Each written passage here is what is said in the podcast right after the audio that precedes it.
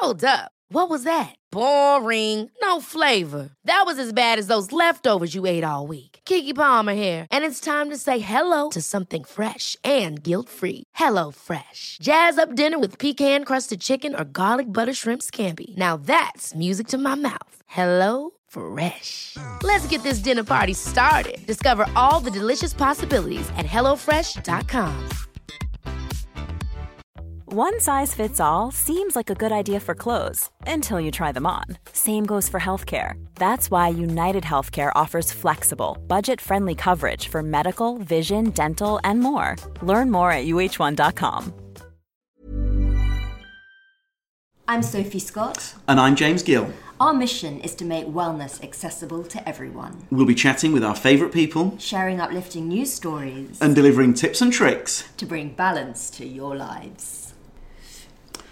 That was our new jingle. I hope you like it. Um, so, uh, very excited because I'm joined with the, the founder of Balance, the editor of Balance, the person who, in theory, could uh, have me escorted from the premises. It's Sophie Scott. Thank you for joining us, Sophie. Oh, James, it's such a pleasure to be here. I've been loving the first couple of um, episodes of this podcast. You've God done a bless you. tremendous job, and I'm just very excited to be sat down with you now so we can bring one of our kind of real life chats to all you lucky listeners. So Sophie and I, we don't. We I'd say we agree on most things. There are some things we don't agree on with the world of personal development and self-help. But the one person who certainly unites us both is Professor Richard Wiseman. That's right. So we sat down with the professor. He has a new book out, Shoot for the Moon, which is inspired by the 1969 moon landing. But more importantly for you, dear listener, it's how you can use those stories to inspire you, to motivate you, and to achieve things that you might never have thought possible. So the, the, the sheer volume of takeaway advice that the professor, I don't know why I'm calling him that, he, he referred to himself as Richard, but I'm going to stick with it, that the professor gives in this episode, I think you're gonna, you will have a ball. Um, and he, something he says is that even if you just walk outside your house and look at the moon and think that man walked on there, it, it's pretty mind blowing, and hopefully that will help you in your day to day life.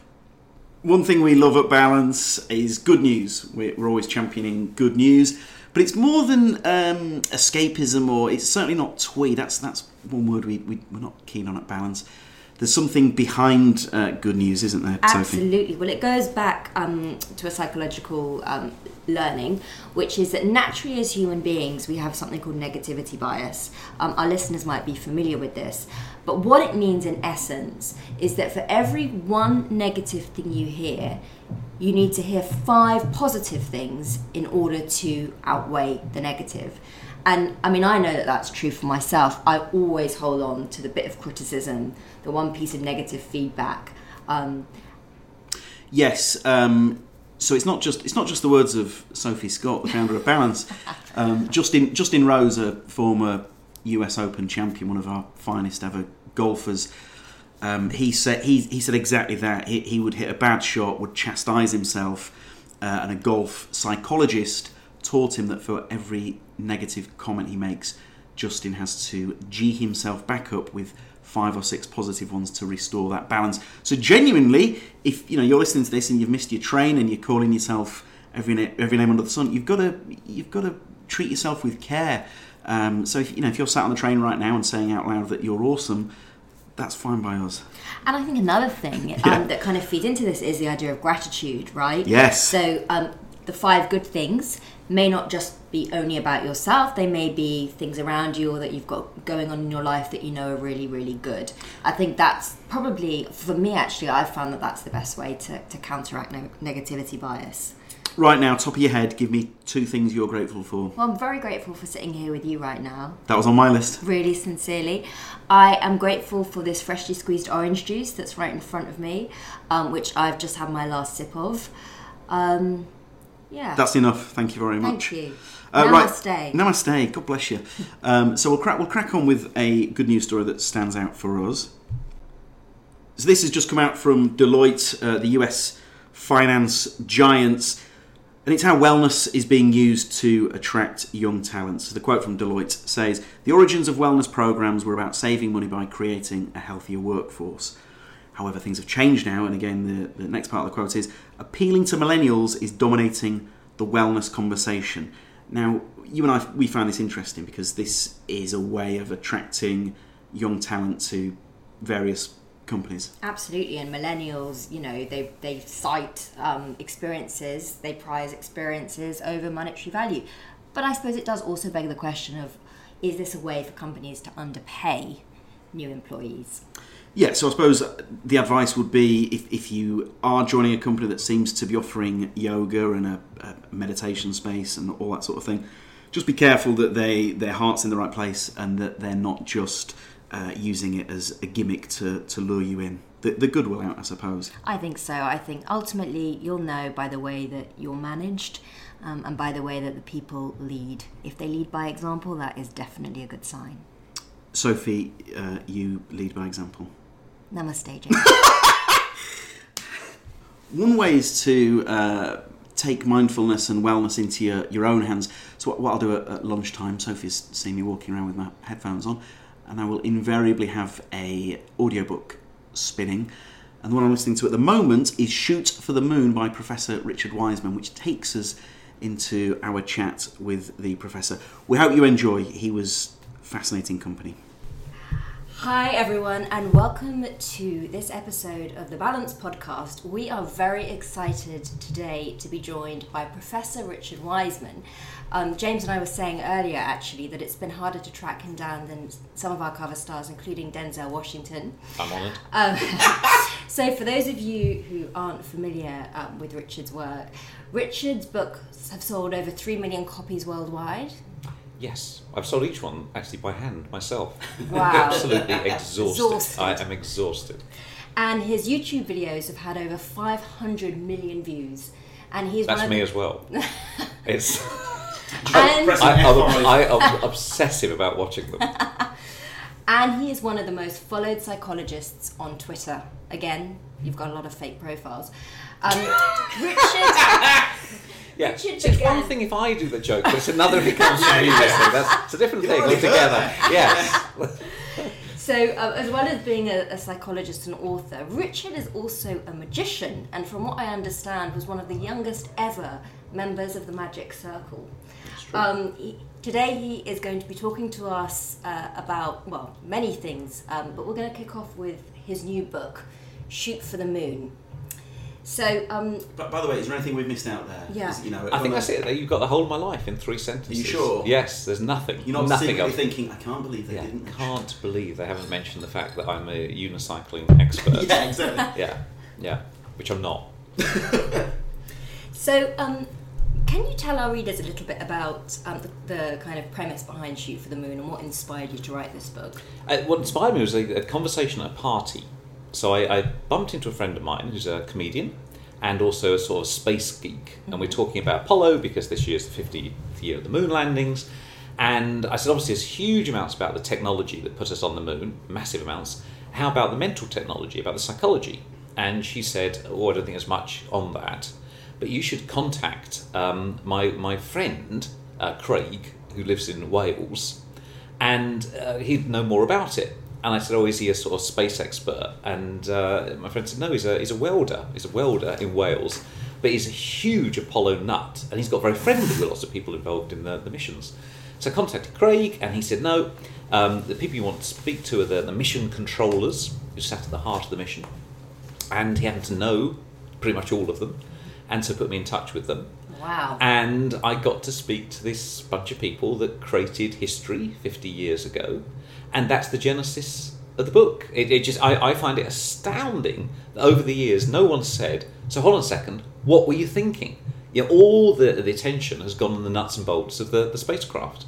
One thing we touched on before, which was very pleasing to hear, if there are any conspiracy theorists out there, you probably didn't realise this as you were writing it, but it, it obliterates any conspiracy theory in this book as well, doesn't it?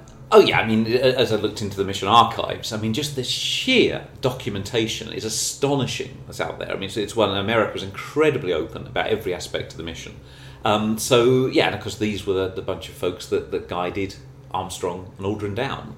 So yeah, it was, it was amazing to, to chat to them, and, and it was the first time. And, and often they, they don't like doing interviews because they've been interviewed so much. But this is the first time anyone had asked them about the psychology. So there was answers they hadn't given before, which was, was lovely. And in the book, you talk about the eight key principles of the Apollo mindset. Can you kind of share with our listeners now? I mean, what are those? Um, well, I won't go through all of them. What, what I will say is that the first thing is that as a group, when they did it, they were astonishingly young. I mean, so it's the average age was 26 when when uh, that's when Armstrong goes down to the, the moon. So when they started, of, of course, um, about seven or eight years before that, and that's the first. And I was thinking, how did that happen? And the answer is because on day one, the more senior engineers and rocket scientists looked at the idea of getting to the moon by the end of the decade, which, by the way, was a ridiculous goal. I mean, at that point, America had gone up and down about 100 miles uh, into space and straight back down. Now you're going to go a quarter of a million miles, land, no idea what you're going to find, walk around and come back. Ridiculous by the end of the decade. And so um, a lot of the senior folks have gone, that simply isn't possible. So essentially, they've brought in a group of people, and this is a lovely phrase which I think is key to the whole thing group of people that, as uh, Jerry Bostick, one of them said to me, we were so young, we didn't know it couldn't be done. And they never told us we couldn't do it. And I think if there's one real kind of lesson, it is that. That they just believed in themselves because they were very young and no one ever said, you know, we, you, you just can't do it. You know how hard this is. So I, I think it's a lesson in self belief. Mm. And I think we forget that often we just put barriers up in our minds, thinking we're never going to do this, this can't be done. And actually, you know, as I, I, say towards the end of the book, when you think that about a personal goal or a societal community or whatever, go out at night, look at the moon, and know that was an impossible goal, and we did it. And I, I think that, that in that sense, it, that, that's kind of what the book is about. It's, it's saying to people, you can do amazing things under certain circumstances. Oh, I love that. I'm getting tingles. You write about flexibility and the importance of flexibility. What can one do to become more flexible? Because I mean, that's a, a, key bit. It is, and that, that comes back to what happened on the moon. So they're very prepared for all sorts of outcomes, uh, but uh, Buzz Aldrin and um, Neil Armstrong uh, put on their spacesuits, uh, go out, have a, a, walk around on the lunar surface. And in doing so, uh, they have knocked the end of a switch uh, off of one of the, the, the panels. Unfortunately, it's the switch you need to arm uh, the rockets that essentially get you back off the moon. So they're stranded. And the mission controllers trying to find a workaround, and it's something they hadn't thought about. And then, brilliant bit of flexible thinking by um, Buzz Aldrin. He realizes he has a felt tip pen. He thinks it's the right size to push into the hole to, to make the switch work. And, and that's the that's, you know, what a phenomenal mindset. You know, I, I would have been a bit more panicky right. myself, uh, being stranded uh, all, the, uh, all the way from home. He does it, it works, they blast off from the moon. And so that flexibility, the fact that, that we don't know what life is going to throw at us, I think the ability to change rather than fight is, is good. And I think doing things that you don't normally do. So in the book, it's just that's those small changes. So I talk about conversational style. So if you're normally an extrovert, spending yeah. a bit more time listening. If you're an introvert, a bit more time um, speaking. Uh, if just rearranging your furniture, taking a different route to work or college or whatever it is. Um, using the word I less. We all use I a lot in conversation, trying to find ways around it. It pushes you into a more flexible mindset mm. so that when an opportunity comes along, you take it, you see it, rather than fight it. And, and I should say with the mission controllers, when we transcribed their interviews, the word I was almost completely absent. Wow. Amazing. It's we, we. for everything. Mm. And all they do is keep talking about how everyone else is amazing in the team. And that's because they were brought up as a team. Yeah. And there's this astonishing moment uh, before the, the lunar lander is, is, going to go down onto the, the surface when uh, Gene Kranz says, Look, lock the doors. We don't want people coming in and going out. And he gives them this pep talk. And he says to them, and remember, it's a group of young people, you know, those early 20s. Is we walked into this room as a team, and we'll walk out as a team. And if we lose two of our colleagues today, we're all going to share responsibility. It's not going to be any one person's responsibility. I don't want anyone walking out thinking they messed things up. Mm. This is a team effort. And they all talk about that pep talk because they were terrified. Mm. 500 million people watching them live. They had never done this before and it was going to be two people potentially obliterated. And, and so it's astonishing, absolutely astonishing. It's the sort of thing where you go to school, you learn that man went on the moon, and you just sort of take it for granted. And it's only when you you say that out loud that you realise it's just the most preposterous thing imaginable, isn't it? Oh, it, it was completely. They, they thought it was 50 50 chance of Apollo 11 being successful. That's one of the reasons they had the other Apollo missions lined up. That's why there were other Apollos for that very reason. One of the reasons. Oh my gosh. And I spoke to Steve Bales, who, who's the person watching the computer as, as they go down to the surface of the moon. And a computer alarm flashes up. And he said, I've got 500 people, um, 500 million people watching me. He says, two of my friends, they all knew the astronauts. He said, this alarm comes up, and I've got a decision to make. I either abort or I carry on. And if I make the wrong decision, they will die, and my name will go down in history as the person who made the wrong decision. And I said, How long have you got to make that decision? He said, Maximally seven seconds. And I said, How long did it take you? He said, Three. And if you listen to What? if you listen to the audio, it says computer alarm, and he goes, Carry on. And that's that's because in the simulation, and there's real lessons here. In the last simulation they did, they did loads of simulations, uh, a computer alarm came up and he made the wrong call. And him, as he, him and his friend went through every computer alarm and worked out the best thing to do. And lo and behold, one of them came up in the actual mission. Boy, were they prepared. So pre- pre- preparation. Massive Yeah. preparation. I talk in the book about what's called a pre-mortem. So post-mortem is when things have gone wrong with a project and you uh, analyse what went wrong. Pre-mortem, brilliant idea. All sit around and imagine it's gone wrong. This is before you've started the project. Imagine it's been a disaster. Why did it fail? But then, how does that work with you? You talked before about a kind of set naivety, let's say, that comes with thinking that you can absolutely achieve anything. How do the two work in tandem, or how can they complement each other? because you will encounter problems mm-hmm. and you need to be ready for them. And so you might go, well, I want to do this amazing thing. Okay, here's my project. I'm going to start a new business or whatever it is. And I would say, okay, a year's time, let's imagine it's been a disaster. What went wrong?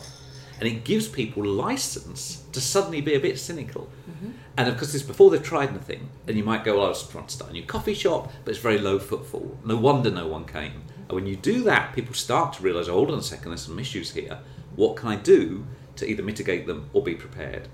So you've got to be ready. I mean, that belief will get you going and keep you going when the going gets tough. But you've got to be ready for hardship. It is going to come along. Mm-hmm. That's that's just the way life goes. I suppose it's just doing something fully conscious, right? It's it's it's that's right. It's because th- those difficulties are going to come up. So be prepared. And boy, for those um, missions, they were prepared.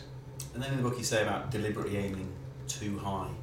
That's quite refreshing to hear. Yes. Because that's not how we're in Britain. That's not how we're raised, No. is it? No, I mean that's that's the stretch goal, and there, there's a lot of debate. Goal, yeah, term, there's a great term. So there's a lot of debate about that within psychology.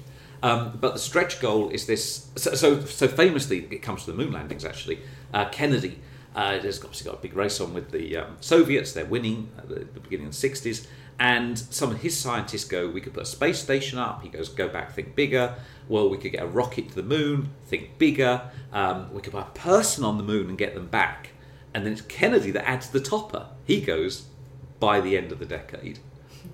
And everyone is just silent because it's like, that's ridiculous. But you do get 5% of the national budget to do it. So, so- and you do get 400,000 people working on the project. Um, which actually, just in terms of the coordination of it, I look. 400,000. 400,000 people involved. This, is- this is why the conspiracy theories are so nuts. 400,000 people contributed. I mean, imagine the management structure Mm. You can't that. keep four people quiet, let alone 400. That's right. That's right. So, so yeah, that, that's that's the maximum people involved in, in putting a person on the moon. So Armstrong, we said one person walks on the moon. It really was a nation that, that, that got them there, and it's one of those times when a whole nation came together. And that's what you can do when a group of people come together and got that shared vision. So stretch goals, yes, I think you know, aim high, because if you do drop down a bit, you're still going to be somewhere good. But what about those people who actually don't have a goal or an aim in mind? Because obviously, the, the premise of the book is very much shoot for the moon. You know, anything is possible. uh, You know, as long as you're prepared. But I think, I mean, I don't know what you think, James. We were talking about this earlier, but Yeah. there's a lot of people who actually kind of feel a bit lost and don't actually have a destination. Are there are there ways that people can kind of I suppose, get in touch with what their purpose is or what it is that can get them into flow? So one thing I talk about, all, all the mission controllers are really passionate about what they're doing. They all say if they had to do it again tomorrow, they'd be back there like a shot. And it wasn't that, I mean, you couldn't keep them away from mission control. There's a great story about one of them that drove in. There's not a parking space. And so he parked his car on the steps of mission control, which are uh, kind of inclined steps, Yeah, yeah. just to get in. Comes out and they're furious. NASA's furious. It's an extremely dangerous thing to do. And he gets banned from taking his car into mission control.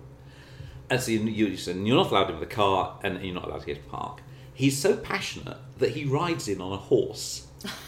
and that's how he gets to work. Oh my gosh. So, so uh, passion drive, drives us forward. Um, and I mean, they weren't very well paid actually uh, for, for the amazing stuff that they were doing on sort of government wages. So it wasn't about the money. And so I think once you find that passion, it's a fuel. And one of the things I talk about is in the book is how you find that. And, and one of the the quickest routes is to say, well, imagine you're going to be marooned on a desert island, and you can take a bundle of books or magazines, but they've all got the same topic. Hmm. What's that topic?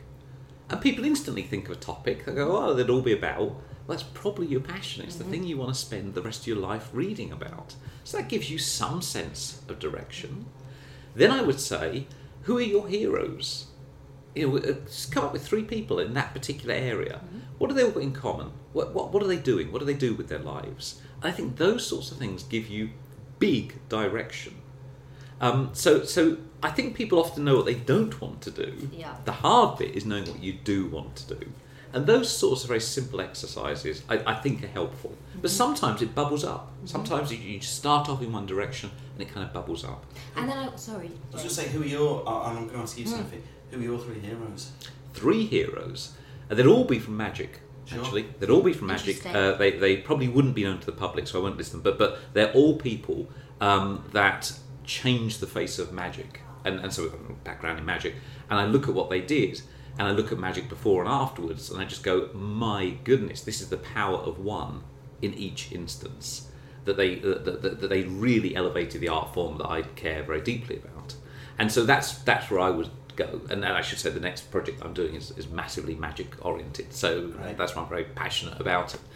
And when you are, and, and again, it's again it's another tip. What activities make time fly? So I work work on the new book, and a day can go, and it just feels like nothing. It feels like nothing at all because this is what I love doing. Yeah. Where if you hate what you're doing, five minutes is the longest five minutes of your life. So again, what activities where time flies past? Who are your heroes? Who are my heroes? Um, uh, probably not surprisingly, I'd say Oprah, Bill Gates, and then the third, I'd say maybe my great grandfather, actually, who was ch- chased out of Russia by the pogroms, um, had nothing, was so poor that he was eating roots to stay alive, and then he went on to become um, a businessman and a big guy in the world of fashion. I'd say, I'd say those three. Brilliant. And how about you, James? Richard Wiseman, Sophie Scott, and my wife. Good Perfect. answer. Yeah, good answer. Uh, I think that's say myself at the end there. So did I. there you are. I know my wife listens to You're right. Actually, the one I would add, uh, if I was going outside of magic, would be Dale Carnegie. Carnegie Oh, is yeah, sure. phenomenal. Yeah. I mean, he's doing uh, self-help stuff so early on, uh, incredibly concrete. And I still think How to Win Friends and Influence People, How to mm. um, Stop Worrying and Start Living, still two of the greatest self-help books ever written. I mean, they're, they're dated now, mm-hmm. but still the advice and the phenomenal writing style is great. So Sophie and I, we do, we have a lot of the, our Venn diagrams strongly intersect, but we don't agree on every self-help or personal development book. Mm. However, where they meet is your books, and it's because it's, it's it's the stuff I love, but it's also stuff Sophie loves. How did you get into this world of self-help and personal development? So, uh, by chance, to an extent, so I was writing a book about, or pitching a book on the paranormal. I'd done lots of work on psychology of the paranormal, and no publisher wanted to publish it. I'm in a meeting with a publisher, and they're sort of just making conversation because they're not interested in the book. They say, What else are you doing? Uh, and I said, doing stuff on luck. Psychology of luck, lucky and unlucky people, which sort of followed from the paranormal a little bit. You can see that there's sort of links there between those two. And they went, oh, uh, can you make people luckier? And I said, yes, some of our work is, is getting people to think and behave like a lucky person. And they said, we'll buy the book. It was like that. Incredible. It was like that. And, and Stroke of luck. So, yeah, absolutely. And it was a chance conversation. And then it went to be a very big book and it sold all over the world and so on. And at that point, people weren't doing very much evidence based self help. Now, mm-hmm. I mean, now it's a big thing Yeah. psychology to support your findings. But when I was doing that, I was one of the very few people. It was about 2000 that we were writing that. So yeah, it was phenomenal. But that's why we love him, isn't it? Yeah. Because it's a, it's a sciencey take on self help. And also, I think you offer so many kind of practical exercises, um, and, and, and that's such a great point of differentiation. It really gets the, That's the reader fully kind of utilised and, and, and buying into it. Gets the heart racing. Yeah. It does because I mean I said to you before, the number of comedian friends who I've forwarded one of the exercises from 59 seconds. What what sort of feedback have you got from people? It's been lovely. Yeah. Yeah. you get emails and people come up to you all the time and say that Luck Book or 59 in particular has Yeah. changed things. And, and it's a very simple line for me, which I think emerged very early on in the Luck Factor, which is that would I, personally, do the exercise? If I would, it goes in. If I wouldn't, it comes out. Right.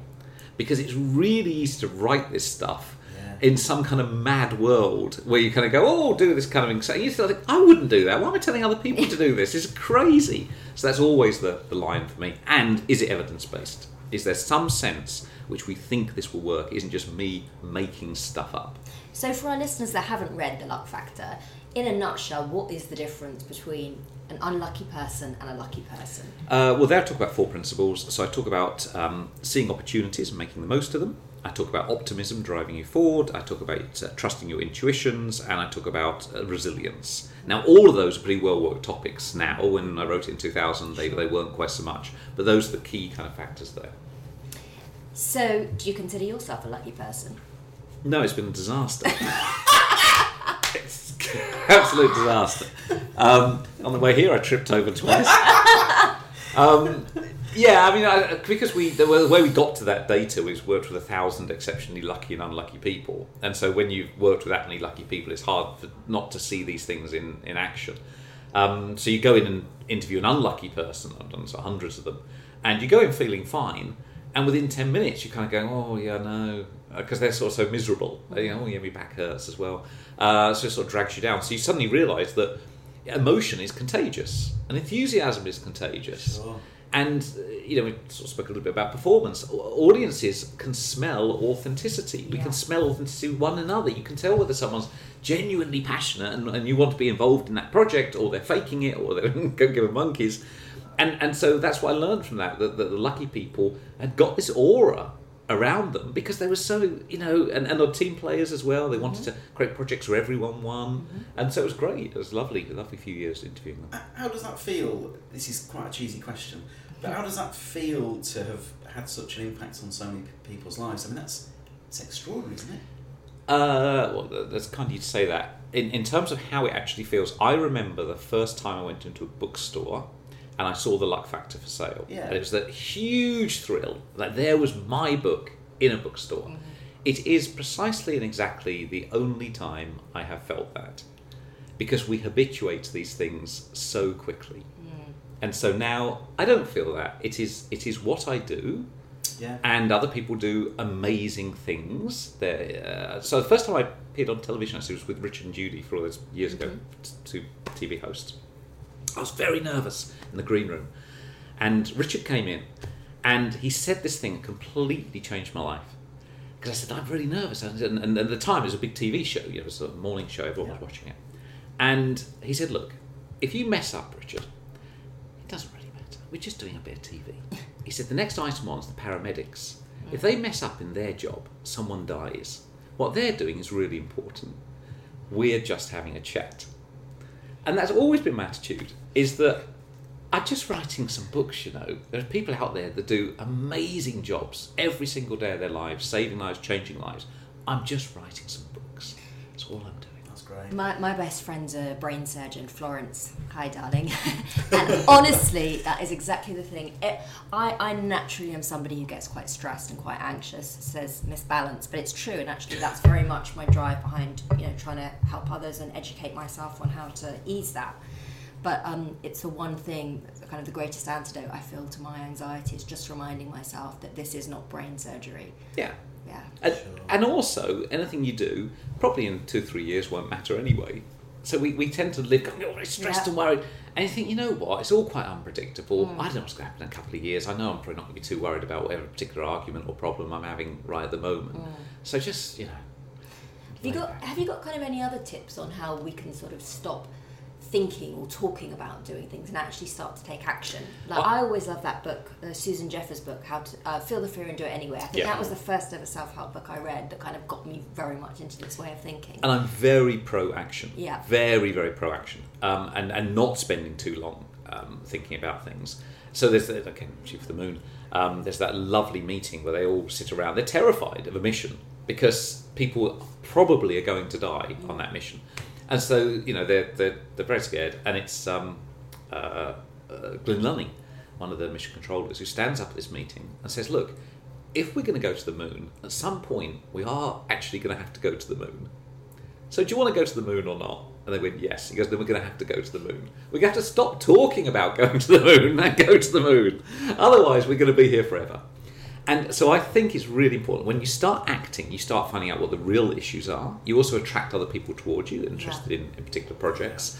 And you become this person which is authentic instead of the person that we all know that talks about doing stuff endlessly and never gets around to it. Change is scary, so I understand why some people hold back. But I would always say act over endless, endless kind of like hand wringing, worrying, and so on. Just get out there and do something. A lot of feedback we get on the magazine and articles we've written are about stress and being frazzled. Do you, do you have any tips there? Any? No. Uh, Nothing. um, well, I would like to just, I just think of my own thing on, on um, that do, doing, which is that it's also a reality check. So it's easy for me to think, um, I've got this great book idea. And I convince myself it's a great book idea until you come to write the pitch. And then you go, this is a terrible idea. There's, there's a reality check about doing. Otherwise, you can just believe any old rubbish. And then you think, no, no, no, at some point, do it. And then you find out, you think, actually, that was a terrible idea. Forget that. Throw what else have we got? I think there's a real, importance to it. And in terms of relaxation, so I actually don't have that because I, I don't tend to do very much kind of relaxy sort of things. Um, so, uh, I mean, personally, I, so it's, well, I've been uh, Herts now for 24 years. I have never taken a holiday. What? Wow. So I don't do. Um, And you consider yourself lucky? Yeah, I don't do. Go on. That's that's No, it's, it's that that simple. Wow. Is, is that if I need to take a holiday, I'm not enjoying what I'm doing. Goodness. Why would you want a break So from it? that means you never go abroad?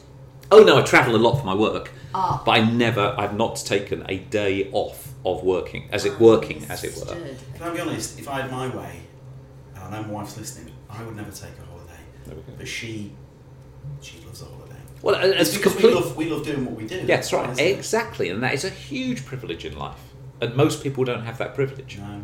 So and it tells you that you're not in love with what you do. I love it. My my annoyance is when I can't do it. That's when I get annoyed.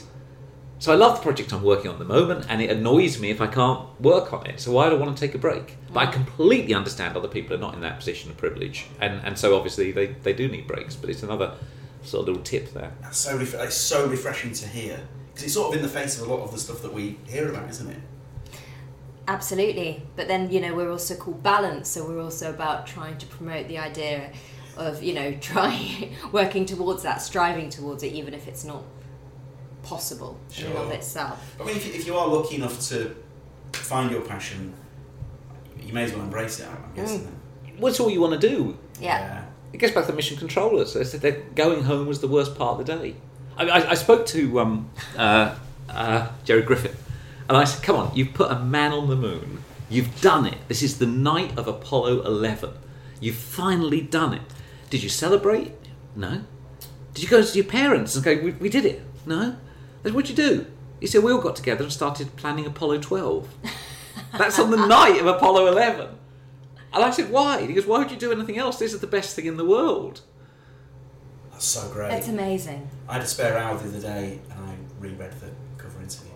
I'm not just saying that because you're here, Sophie. And, it, and he wrote it. I see, right, there we go.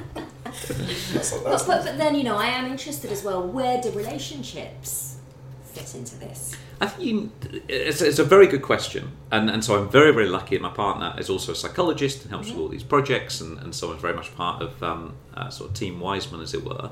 Uh, but you you you got to decide what matters to you. You probably can't do everything, and so you get some people who have very successful relationships, and other people that care passionately about what they're doing. And in fact, if you look at people who have achieved a great deal, often they're not in the greatest of relationships. They're not the greatest people in terms of you know caring about the people around. They are very very driven to achieve this thing. So you But know can one not be lucky in all areas of their life? you, you can, but you have to make decisions as well. And if, if you know if you're going to spend time working on relationships and all of that, you're probably not spending as much time on something else. And, and balance is a good word. It's, it's, that that's absolutely great. Um, but I would say also look at the lives of people that have achieved a huge amount because it's pretty tricky and it requires a lot of dedication. See, the, I, I'm not, I don't want to get a slap here, but you're not great at relaxing, are you? but you're not, are you? Um, I mean, that's a- uh, yes. a- I'm, that I'm, ties into I'm, I'm quite good at it on the weekend, I've got to tell you. But Really? in the week, no. I, I, you know, I love balances. You know, Mm-hmm. my baby. I'm passionate about it. So yeah, you're right. But I, um, perhaps naively, do want and believe that you can um, have it all, just not all of the time. So Yeah, and also I'm saying these things. I'm, I'm very, very lucky because uh, I have a, a magical power, uh, which is that I can sleep ah, like that whenever I want for as long as I want. Please. come on, 59 seconds. Well, I did a whole book on sleep. I did I night school. Oh, yeah. So Oh, yeah, Of course you did, that's right. yeah. And so I was writing night school, and we sent it off. I, so the way my book writing works is that I do some research, I write a bit, and then it goes to uh, two readers who read it and feed back to me. Yeah. And then there's a, uh, a third reader who gets it after I've done feedback. So the two readers feed back, and they just don't get the book. They just don't get it. And I'm going, look, this is just like it's a book on sleep. It's a nice straightforward thing. And what I hadn't realised is that some people have problems sleeping. I I can just so I slept on the so so so I'm just kind of going. You just close your eyes, you fall asleep, and they're going. No, no, no, you don't. No, no, no. That's the whole problem. And and so yeah, I, I can I can fall asleep anywhere for 20 minutes. Just so did it on the way here actually, just to recharge. yeah, because I had a very late night. So. So, so it's all right me kind of going, oh, you know, no problem, relaxation, Yeah, just but close your yeah, eyes. just close your eyes. Uh, so yeah, so I'm, I'm very fortunate and just being able to sleep uh, anywhere and um, you know, before shows and so on. You're a bit nervous. What? Yeah, so as long as things are all set out, as long as everything's set, I would just go and sleep 20 minutes and then just walk straight on and do the talk or whatever. How are you able to? It's a bit asking Lionel Messi how he can score from 40 yards. I guess you either can or you can't. I think that's the case. Is it really? I've always been able to do it. And so it's, I think that is like a superpower. So you, you just kind of go, I just feel a bit tired. And actually, what doesn't work is if I can't do it. Uh, and then then I get really kind of moody because I think I can tell that my body's telling me we need to just shut down for 20 minutes. But but do you have a kind of sixty second suggestion, rule, tip that people can implement to sleep better? Well, there's all sorts of things. Um, I, I think, uh, first of all, clearing your mind is is good. So, if you've got problems and issues, writing those down before you go to sleep, and that's even writing down some possible solutions. And, and of course, our mind, uh, brain, is very active during sleep. This idea, I mean, it's a different state of consciousness. It's not shutting down. So often I'll wake up with great ideas in my head, what I think are great ideas, um, because my mind's been working uh, during the night. So that that's helpful. Um, you know, the idea of sort of counting back from 103s because it just pushes anxieties out.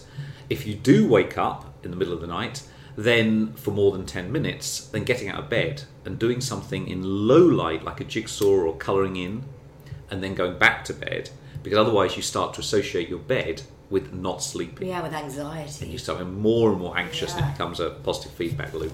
So all those things, all those things can help improve um, sleep hygiene. Have you ever written something down in the middle of the night thinking that you've cracked it and then read it and it's been absolute? That's right. Yes, and it ends up sort of, you know, I don't know, frog custard, uh, and you can go frog custard isn't going to sell, but in the middle of the night, I thought that was the greatest product. I never thought I'd say this, but bringing back to Richard Maybe, right. he once told a story. He said he, he woke up in the middle of the night and went, "I've just I've just cracked the meaning of life," and wrote this thing down. Went back to sleep, going, "I'm, I'm a genius." Woke up in the morning and it said, "How many cowboys would it take to fill the Grand Canyon?" That's great. And he went, "This is worthless." Yes. it's lovely that. isn't it? Yes. I just heard a, Frank, a very old line actually, Frank Sinatra saying I'm very unlucky because he went to the Grand Canyon, it was closed.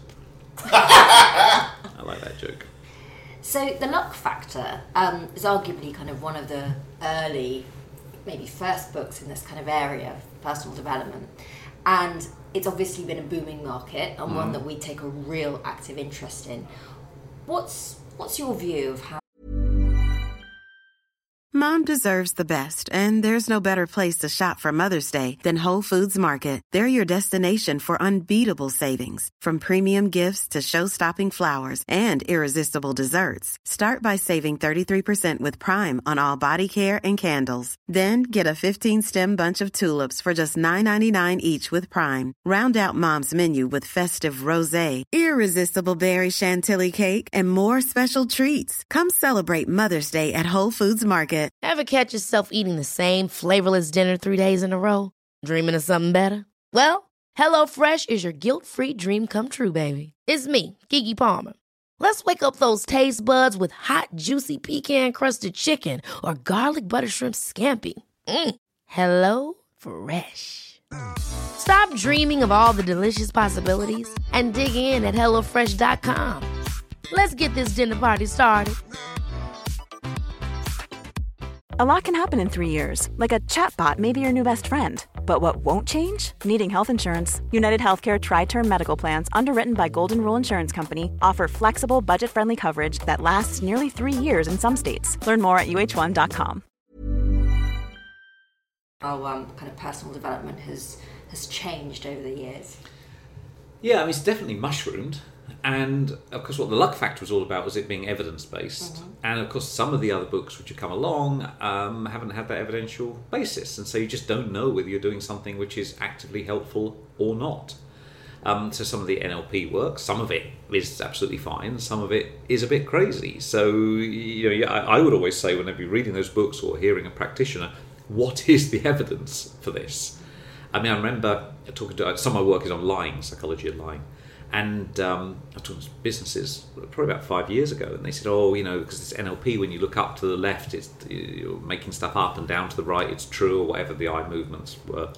And so I did some research into it. No truth to it at all. Seriously? There, there is no relationship between someone's eye movements and whether they're thinking in a concrete way or making stuff up. And yet there are businesses hiring and firing on the basis of that.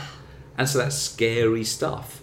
If you take the Harvard uh, motivational study, this idea that um, researchers went and interviewed a bunch of four-year-olds and said, "What do you want to be when you grow up?" And then they tracked them for 25 years, and the, the small number of kids that knew age four what they wanted to be accounted for 90% of the income of the cohort. Shows the power of focusing young. Wow. Except none of that is true. That study has never been conducted. You will read about it all over the web in loads of self-help books. There is no evidence for that notion at all. So it was just made up. Just made up. What? So that's why you need the evidence. I mean, it's the same thing as going to buy a used car. You wouldn't just trust someone. You go, hold on a second, can I take somebody along with me that knows about cars, or I'd find out about cars? And and here people are trusting their lives over, and they haven't got any idea whether they're, they're listening to anything that's that's rubbish or or got some basis to it. Who blew the whistle there then when they realised this? Uh, I, I put it into 59, so it's, it's one of the chapters in 59 about the Harvard motivational study. Do, do you think there's anything to be said though for the placebo effect? Yeah, I mean the the notion that that you think something and therefore that impacts on your life, of course. Um, but you know, should we be imagining our perfect selves in ten years' time? Probably not. It makes you feel good, but it reduces your motivation because your brain tends to go, well, in a sense, you've got there because you've imagined it. So imagining process, imagining what you need to do in order to get to that end point is very good. Imagining the end point, not so good. So everyone should know imagery is a very powerful tool, mm. but you imagine process. You imagine yourself doing what you need to do to get to that point. versus imagining being at that point. Because that, as a technique, is almost taken as read. The whole Yeah. pitch yourself in. And in fact, that's a pernicious one because it makes you feel good. It makes you think, oh, if I was in the perfect relationship, you feel good, but you don't realise that actually it's reducing the chances of that happening. So this is the stuff where, where you know, evidentially psychology starts to matter. Gosh, because I'm all one for a vision board. I'm a big believer in Well, vision yeah. to some extent that's okay because that, that is providing a, a direction and a mm-hmm. sense of motivation.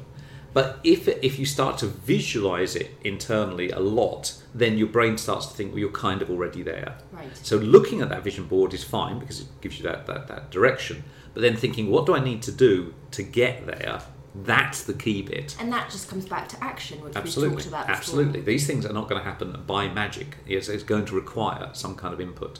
Jim, Jim Carrey once talks about the law of attraction, and uh, because there's the very famous story that he wrote a check for ten million dollars before he was famous. That's right.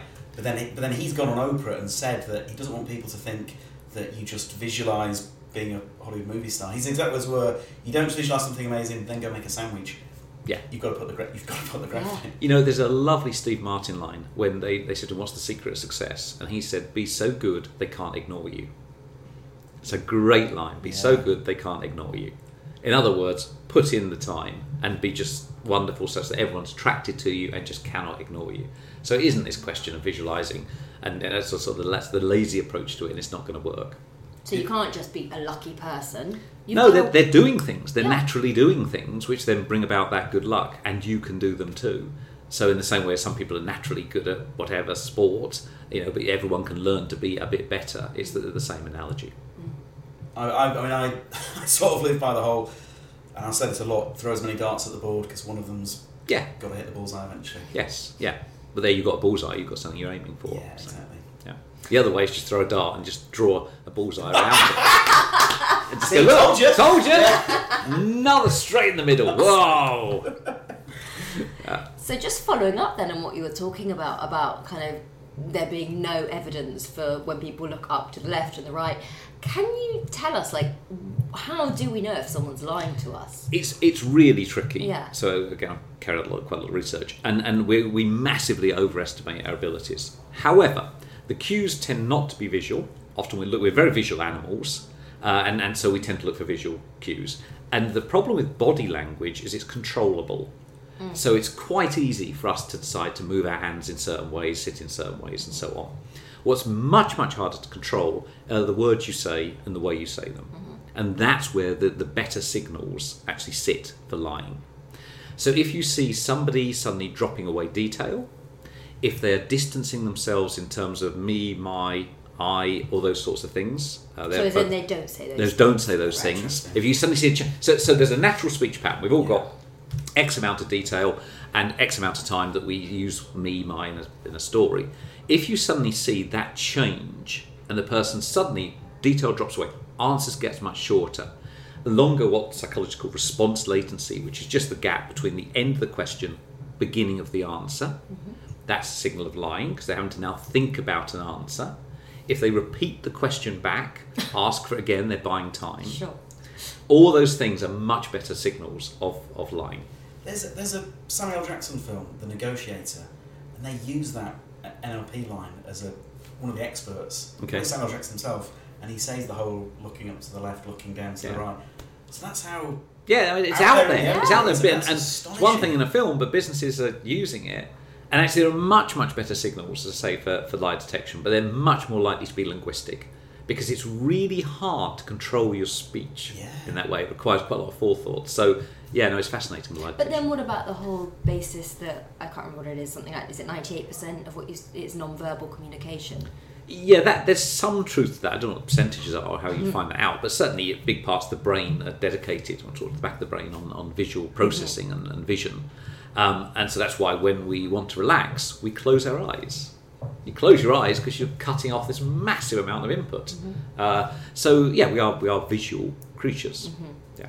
Saying that, I'm a big fan of voice. I mean, podcasts and, Yeah. and so on. There's something very naked about the voice. I think it's, it's good. Yeah, I definitely think it's less often about what a person even says as opposed to the way in which they deliver something. Yes. The tone never lies, or Yeah. rarely lies. Yeah, so it's, but and it's, it's why it's much easier um, if you're a politician to lie on television and much harder on the radio yeah.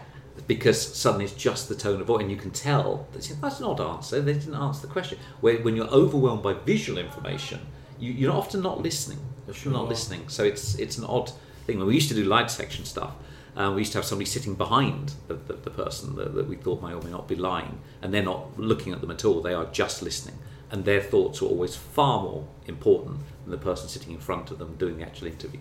to, to bring to bring what we kicked off with and bring it back now. The space race and, and the Apollo was very successful in uniting America. It, it did work, didn't it? It did galvanise the nation. Take it. For, for a very short period of time, um, absolutely, and the, the whole country got, in fact, the whole world got behind it. There was an enormous kind of feel good factor about it. it. It was really the world wanting to do it, and even the Soviets, the rocket scientists, I mean, not so much the Soviet government, but the rocket scientists, when America did it, you know, they sent over a telegram saying congratulations. So it, it was everyone kind of behind it. What I'm getting at is in these times of horrific division, do Yes. we do we need we need something to? I, I think we need again? big picture thinking, I, I, and, and also a shift away from the self. You know, at the moment, and particularly with social media, it makes us think about how we compare to other people. And I think just thinking, hold on a second, we are all in this together. This is a massive we, uh, whether it's you know your community or your country or the world. And and that if we were to just think about what we want to achieve rather than what I want to achieve and how we need to work together to make that happen, I just think it'd be a better place. And actually, the, the 60s, I think, had more of that. And that that wasn't such an alien notion. I mean, mm. Kennedy's you know, think, ask not what a country can do to you, but you can do your country. That comes from that thinking. And Mission Control has said that. They said, we were there to achieve something amazing for humanity. And in fact, one of the HR people involved said, I didn't want people who wanted to be something. I didn't want egotists in that room. I wanted people who wanted to achieve something. I wanted them to have an- such an amazing goal, and they didn't care whether their name was associated with it. All they wanted to do was make it happen. Hmm. And nowadays, everybody wants to have their name associated with everything and be, oh, I, I was that person. I think just step back, just see the bigger picture. Project's bigger than any of you. Yeah. That's why Chris Nolan made Interstellar as a route, which I think is absolute masterpiece. But it was a reminder that collectively we've we've lost that sense of collective adventure. Yeah, and I, and I think it is made worse by social media, where it's all about you and, and how you compare to others, and you've got to put this fate that you're very successful and so on. Mm. So I, I think some sense that that kind of collective mindset would be great. What would your no pressure? But if you just change the world with this next question, what would it genuinely? What would be a, a suggestion for healing things the way they are at the moment? I, I, I think it's it's it's difficult, isn't it? Um, if you're you're talking about the B word, Uh, yes, indeed. Yes. Um, so that that one's I think particularly difficult.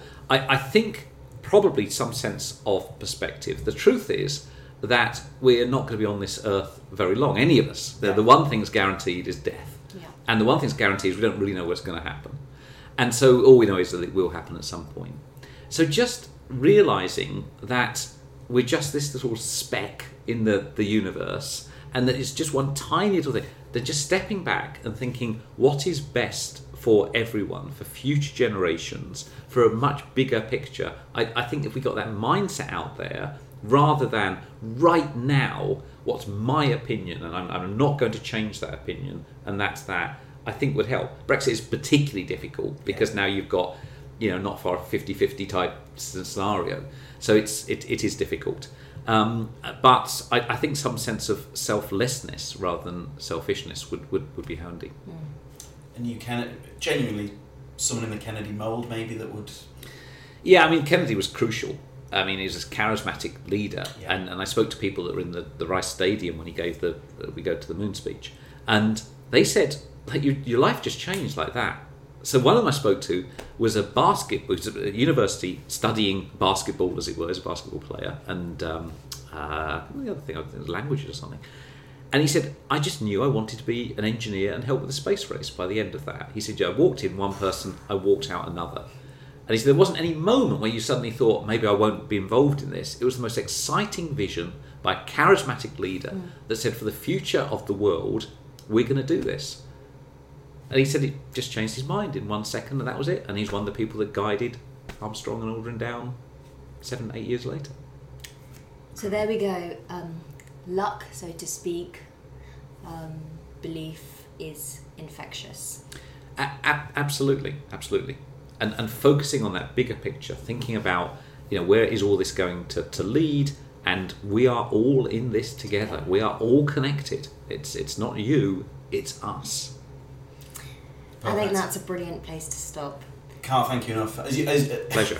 Just to be very unprofessional, to be transparent with the listener, Sophie and I are huge fans. So on a selfish level, this has meant, this has meant the world. But also, I, I, I know that the listener will have got a heck of a lot out of this. So thank you. Pleasure. Thank you very much. Thank, Thank you very you. much. See, we told you he was great, wasn't he? Uh, wonderful, really, really uh, enlightening chat. So, Sophie, our next issue of the magazine is an exciting one. It is indeed. So, it is our yearly, and it's our second time of doing it, Wellness 100 list. So, we have curated the change makers, the leaders, the uh, inspiring people that we believe are trying to make the world a happier, healthier, and more mindful place. So it's the, it's the top 100. The balance office, I would say, is a harmonious one. It's not often that we disagree on stuff. The hundred, it's it's a hot topic. Not, not everyone's going to agree. Well, it's amazing actually how many great people there are in the world, and it's Yeah, actually surprisingly difficult to whittle it down to just a 100. And it's a, it's a lovely process. And what we do is we discuss it, we debate it, and then what's lovely is we all come to the conclusion that Sophie was right. so, uh, so thank you, by the way, if you've got in touch. I'm not, I, I'm not going to read them all. bec- I'll tell you why, because a lot of them were. I love Steve Wright, but when Steve Wright reads out uh, correspondence, it's It goes on. well, it, well, also it's uh, big fan of the show, and I'm like, I'm like Steve, you've, you've been a, you've been smashing out the park for like 30 years. I'm just going to take it as read that people love you. So the, the feedback has been very nice. Um, Thank you, everyone. well, yeah, genuinely, thank you. My wife had feedback. Eh, Most of it was positive. um, so someone called Zaza got in touch. I hope you don't mind me reading this but it was it was it was very warm, was very. And Zaza made a suggestion. Is it not Jaja? the way you said it sounds much better than my Leeds accent calling her Zaza. Um, so she suggested Bryony Gordon, and I mean we, we agree that would be a, that would be an excellent cast, wouldn't it? We do love Bryony, and I, I don't know if I can say this, but I but I will. She does make the Wellness 100. Wow! Spoiler, spoiler alert. So if you any correspondence, and I know I didn't read out the positive stuff, be, just because Sophie said I'd have, I'd have made myself embarrassed. But any feedback, keep it light. We're both pretty sensitive. So it's podcast at balance.media. Now, if you want to advertise, and you definitely do, um, you can drop our sales team a line, and that is sales at balance.media. So, it's, you know, you can have my voice reading out. Sophie, who makes Joanna Lumley sound like a cast member of Coronation Street. Um, so we can do it, or if you want to do pre-recorded, I mean, I'd go for the Sophie Joanna Lumley. She's cheaper than Joanna Lumley, and uh, I mean that sounds like a dig. Says but- who? Yeah, no, okay. She's exactly the same price as Joanna Lumley. So anyway, that's up to you. So what- that's feel free to advertise, get in touch. That'd be nice. Um, and then we will be back next week. So again, we can't spoil it, but our podcast chat for next week's episode, we will say is high up in the Balance Wellness 100. Um, I think I can say this: the cover star and the number one, you, you're going to enjoy. I'll, I'll say that much. You, you're going to enjoy. I'd say our biggest and best, possibly to date. You see, I think I would agree. Uh, Denz- Denzel Washington will always have a special place in my heart because, well, he's Denzel Washington. So that, I mean, that was extraordinary. Uh, Keira, the Keira Knightley cover, that I know you can't use the word viral, but that did go viral, and they reported on it in. and I've said this before, but they reported it on, on uh, E. Is it E News in America? My gosh, it, it, Sophie and I watched the video, and we, we got very excited. Um, so I would I would say that this cover star is absolutely right up there. Our enthusiasm is coming through. when you see who it is, you will see that our enthusiasm is justified. But also a big shout out to last year's winner, Jamie Oliver, who was an absolute pleasure um, to interview and shoot. Um, obviously, he's not number one again this year because we thought that would be a little bit too repetitive. Sure. But um, he continues to be such an inspiration and kind of disruptor and change maker um, in this world. So, yeah, just wanted a big shout out and thank you for last year, Jamie. With Jamie, when you look at what he's achieved and what he continues to achieve, and the fact that he could slow down and he isn't slowing down um, he, he's an awesome dude, isn't he? Absolutely. Um, anyway, thank you so much. A huge and heartfelt thanks to Sophie. We, we, we've known each other for it'll be coming up to three years now, oh. and it's uh, it's honestly been an absolute blast. So, thanks for everything, mate. Thank you, James. Thank you. Have a great week, everyone. Bye, guys. Ever catch yourself eating the same flavorless dinner three days in a row? Dreaming of something better? Well. HelloFresh is your guilt-free dream come true, baby. It's me, Keke Palmer.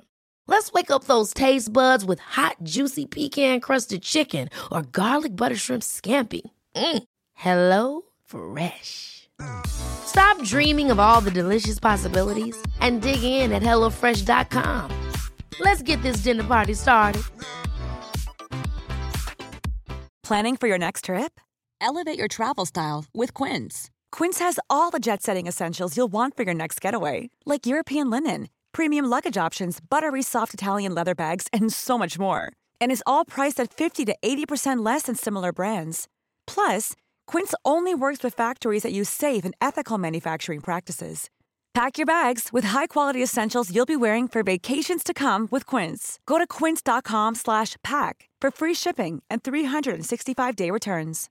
Imagine the softest sheets you've ever felt. Now imagine them getting even softer over time. That's what you'll feel with Boll and Branch's organic cotton sheets. In a recent customer survey, 96% replied that Boll and Branch sheets get softer with every wash. Start getting your best night's sleep in these sheets that get softer and softer for years to come. Try their sheets with a 30-night guarantee. Plus, get 15% off your first order at bollandbranch.com. Code BUTTERY. Exclusions apply. See site for details.